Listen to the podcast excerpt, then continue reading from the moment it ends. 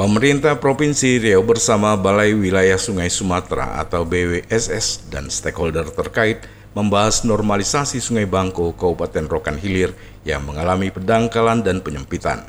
Adanya rencana normalisasi Sungai Bangko yang mulai rusak disampaikan Gubernur Riau Samsuar kepada wartawan usai pertemuan dengan stakeholder terkait dan dunia usaha di ruangan pertemuan DLHK Riau, Jalan Sudirman, Pekanbaru. Lebih lanjut, menurut Gubernur, pendangkalan dan penyempitan Sungai Bangko ini berdampak terhadap kehidupan masyarakat sekitar sungai, khususnya nelayan yang sulit mencari sumber mata pencarian. Atas kondisi ini, lanjut Gubernur, maka pemerintah harus hadir mengatasi permasalahan itu. Diakui Gubernur, memang untuk mengatasi persoalan ini secara cepat tidaklah mungkin karena terlalu panjang. Tapi setidaknya bila dilakukan normalisasi sepanjang 7 km dari 44 km, ini sudah sedikit membantu masyarakat. Ditanya kapan normalisasi Sungai Bangko dilakukan, Gubernur mengatakan normalisasi Sungai Bangko akan dimulai pada pekan depan tanggal 9 November mendatang. Ini kan menyelesaikan masalah Sungai Bangko yang rusak gitu, yang sepertinya udah tersumbat.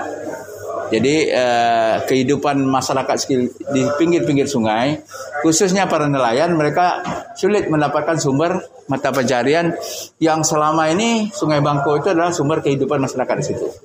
Ya, saya tadi sampaikan, saya dulu lahirkan Jembrana, saya dulu sekolah di Bagan. Setiap saya mau ke Bagan itu lewat Sungai Bangko itu.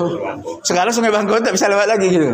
Dan dipenuhi dengan perumputan yang itu juga pada waktu hujan selalu banjir.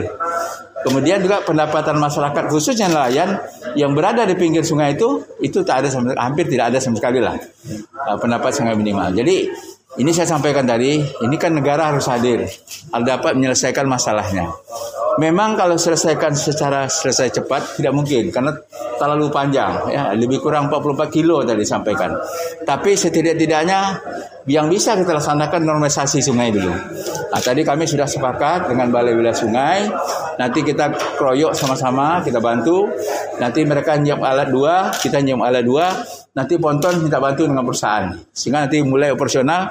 Sebab tadi dikasih tahu tadi oleh Pak Nurhuda dari akademisi, masyarakatnya dapat aja sekitar 7 kilo atau 8 kilo dulu sudah dibuka sehingga ada sumber kehidupan situ, setidaknya itu sudah mengobat hati dia lah.